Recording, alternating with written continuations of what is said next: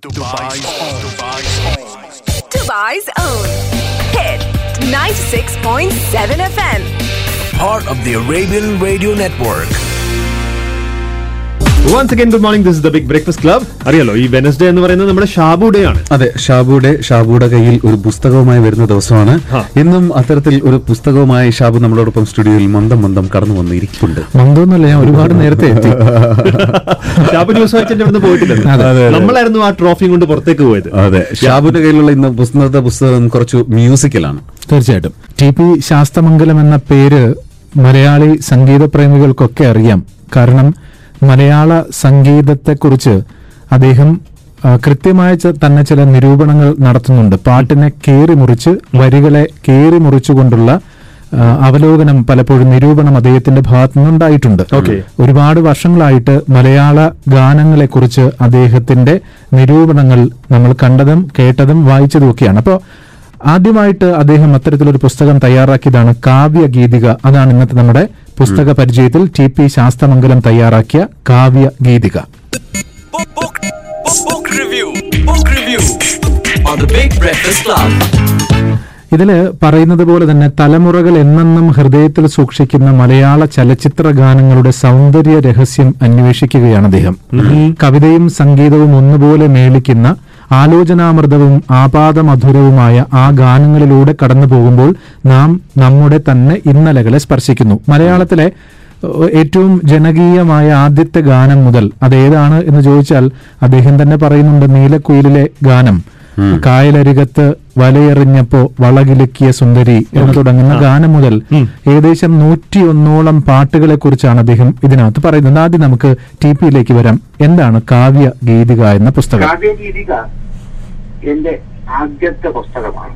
മലയാള ചലച്ചിത്ര ഗാനങ്ങളെ കുറിച്ച് ഏതാണ്ട് നാല് പതിറ്റാണ്ടോളം കാലം എഴുതിയിരുന്ന എഴുതിക്കൊണ്ടിരിക്കുന്ന എന്നെ സംബന്ധിച്ചിടത്തോളം ഒരു പുസ്തകം ഇറങ്ങാൻ വളരെ വൈകിപ്പോയി പക്ഷേ ആദ്യം ഇറങ്ങുന്ന പുസ്തകം ശ്രദ്ധിക്കപ്പെടുന്ന ഒന്നാകണം എന്ന ഒരു നിഷ്കർഷ എനിക്കുണ്ടായിരുന്നു.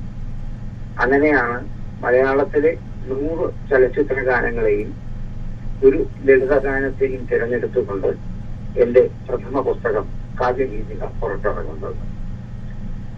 ഇതിനകത്ത് വയനാട് മുതൽ അല്ലെങ്കിൽ ആദ്യകാലത്ത് ശ്രദ്ധേയനായ അഭയദേവ് തിരുനേനാൾ കുറിച്ചി തുടങ്ങിയ ഗാനയിതാക്കൾ മുതൽ ഇങ്ങോട്ട് എല്ലാ ഗാനയിതാക്കളുടെയും പാട്ടുകൾ ഇതിനകത്ത് ഉൾപ്പെടുത്തിയിട്ടുണ്ട്. മുഖ്യമായും രചനയാണ് അതിനകത്ത് ഞാൻ കൂടുതലും ചർച്ച ചെയ്യാൻ ശ്രമിച്ചിട്ടുള്ളത്. ഒരു ഗാനത്തെ സംബന്ധിച്ചിടത്തോളം രചനയ്ക്കാണ് ഏറെ പ്രാധാന്യം എന്ന് എന്നും വിശ്വസിക്കുന്ന ഒരാളാണ് ഞാൻ. ഇതിന് എനിക്ക് പിന്തുണമേകിയത് ജി ദേവരാജൻ എന്ന മഹാനായ സംഗീത സംവിധായകന്റെ വാക്കുകളാണ്. അദ്ദേഹം പറഞ്ഞിട്ടുണ്ട് ഒരു ഗാനത്തെ സംബന്ധിച്ചിടത്തോളം അതിന്റെ സാഹിത്യാംശം അൻപത്തൊന്ന് ശതമാനവും സംഗീതം നാൽപ്പത്തൊമ്പത് ശതമാനവുമായിരിക്കണം എങ്കിൽ മാത്രമേ ഗാനം വിജയിക്കുകയുള്ളൂ എന്ന്. അദ്ദേഹം ഒരു സംഗീതജ്ഞനായിട്ട് പോലും സംഗീത സംവിധായകനായിട്ട് പോലും സാഹിത്യത്തിനാണ് പ്രാധാന്യം നൽകിയത്. വരികൾ കേട്ടാണ് നമ്മുടെ മനസ്സിൽ ഒരു ഗാനം പതിയുന്നത്. അതിന്റെ സംഗീതത്തിന്റെ അംശം കുറച്ച് കാണുകയല്ല. പക്ഷെ വരികളിലൂടെയാണ് നമ്മുടെ മനസ്സിൽ ഒരു പാട്ട് സ്ഥിരപ്രതിഷ്ഠ നേടുന്നത്.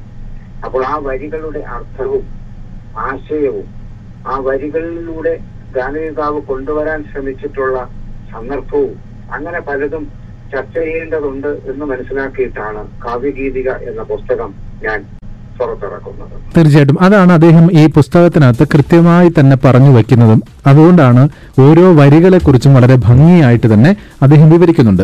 ചില പാട്ടുകൾ നമുക്ക് ഇഷ്ടമാണ്. പാട്ടുകളുടെ വരികളിലൂടെ കടന്നു പോകുമ്പോഴാണോ ഇങ്ങനെയാണല്ലോ വരി എഴുതിയിട്ടുള്ളത്. ഞാൻ രണ്ട് പാട്ടുകൾ മാത്രം പറയാം. അതിലൊന്ന് കാലാധിപർത്തിയായ താരാട്ട്. നമ്മുടെ താരാട്ട് പാട്ടുകൾക്കൊന്നും പഞ്ഞമില്ലാത്ത നാടാണ് നമ്മുടേത്. ഓമന തിങ്ങൾക്കിടാവോ ഇരേമൻ തമ്പിയുടെ പാട്ടാണ്. പക്ഷേ അതിനേക്കാൾ കൂടുതൽ സിനിമാ പാട്ടായിരിക്കും ആളുകളുടെ മനസ്സിൽ പെട്ടെന്ന് തങ്ങി നിൽക്കുക. അങ്ങനെ സ്നേഹസീമയിലെ യുഗ്മ ഗാനമായി കേട്ട താരാട്ടിന്റെ കാര്യം അദ്ദേഹം പറയുന്നുണ്ട്. കണ്ണും പൂട്ടി ഉറങ്ങുക നീയൻ കണ്ണേ പുന്നാര പൊന്നുമകളെ.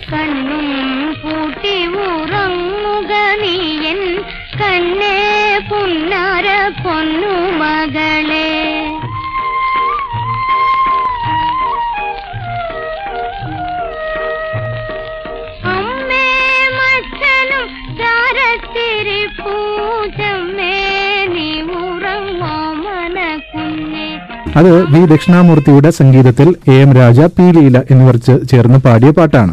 അപ്പൊ അദ്ദേഹം പറയുന്നുണ്ട് അതായത് അമ്മയും അച്ഛനും ചാരത്തിരിക്കുന്നത് കൊണ്ട് യാതൊരു ഭയവും കൂടാതെ ഉറങ്ങിക്കൊള്ളാൻ മകളോടുള്ള അവരുടെ വാത്സല്യം നിറഞ്ഞ നിർദ്ദേശമാണ്. താരാട്ട് കേൾക്കാത്ത താമസം കുഞ്ഞുറങ്ങാൻ തുടങ്ങി. പിന്നെ അവരുടെ നിദ്രയ്ക്ക് ഭംഗം വരരുത് എന്നാണ് ഏതൊരു അമ്മയുടെയും അച്ഛന്റെയും പ്രാർത്ഥന. ഇവിടെ നായിക നായകന്മാർ പ്രകടിപ്പിക്കുന്നതും ഇതേ വികാരമാണ്. അടുത്ത വരി ഇങ്ങനെയാണ്.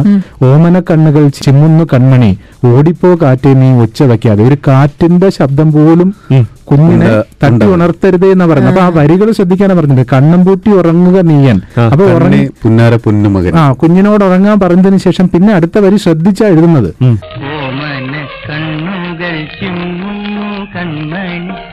ഓടിപ്പോ കാറ്റേ നീ ഒച്ച വെക്കാതെ. അതായത് കാറ്റ് പോലും വന്ന് കുഞ്ഞിനെ ഉണർത്താതിരിക്കാൻ കാറ്റിനോട് പറയുകയാണ് അപ്പൊ അങ്ങനെ ശ്രദ്ധിച്ച് വരികൾ എഴുതുന്ന ആ എഴുത്തുകാരെ കുറിച്ചാണ് അദ്ദേഹം പറയുന്നത്. കാറ്റിന്റെ തലോടൽ കുഞ്ഞിന്റെ സുഖ സുക്ഷിപ്തിക്ക് ആവശ്യമാണ്.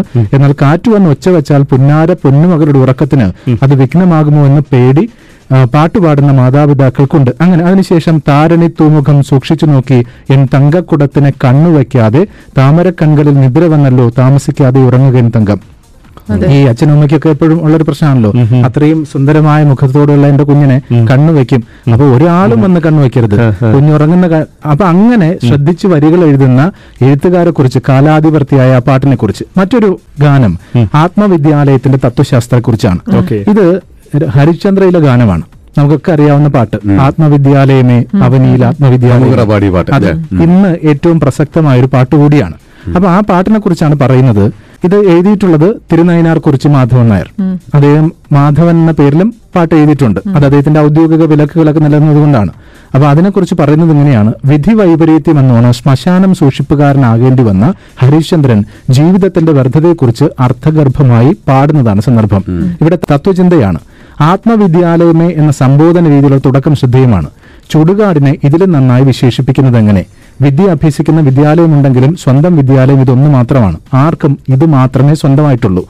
എന്നെങ്കിലും ഒരിക്കൽ എല്ലാവരും ഇവിടെ എത്തിച്ചേർന്നേ മതിയാവൂ. ഭൂമിയിലെ അതുകൊണ്ടാണ് അവനിയിലെ ഈ ആത്മവിദ്യാലയത്തിൽ അഴിനിലയില്ല. ഏത് ജീവിതവും ആറടി മണ്ണിൽ നേറിയൊടുങ്ങുകയാണ് ആ ഗാനത്തിന്റെ രണ്ടാമത്തെ ഭാഗം നോക്കുക. ഉലകം ഉഴറിയ നീയോ വിലപിടിയാത്തൊരു തലയോടായി. ആത്മവിദ്യാലയമേ. അതായത് ടി പി അതിനെ വിവരിക്കുന്നത് എങ്ങനെയാണ്? നമ്മുടെ മനുഷ്യന്റെ എല്ലാം സ്വഭാവ വൈശിഷ്ട്യമാണല്ലോ. അതായത് എപ്പോഴും ശിരസ് ഉയർന്നു നിൽക്കണം എന്നാണല്ലോ നമ്മൾ പറയുന്നത്.